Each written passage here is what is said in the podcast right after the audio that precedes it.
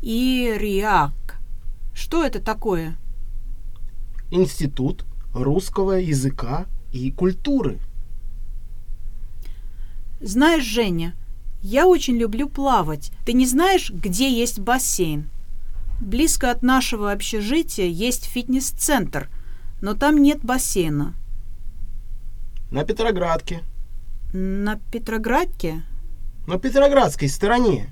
На улице Попова есть большой бассейн. Но это далеко, в другом районе. Знаешь, недалеко отсюда есть фитнес-центр, где есть бассейн. Там, правда, довольно дорого.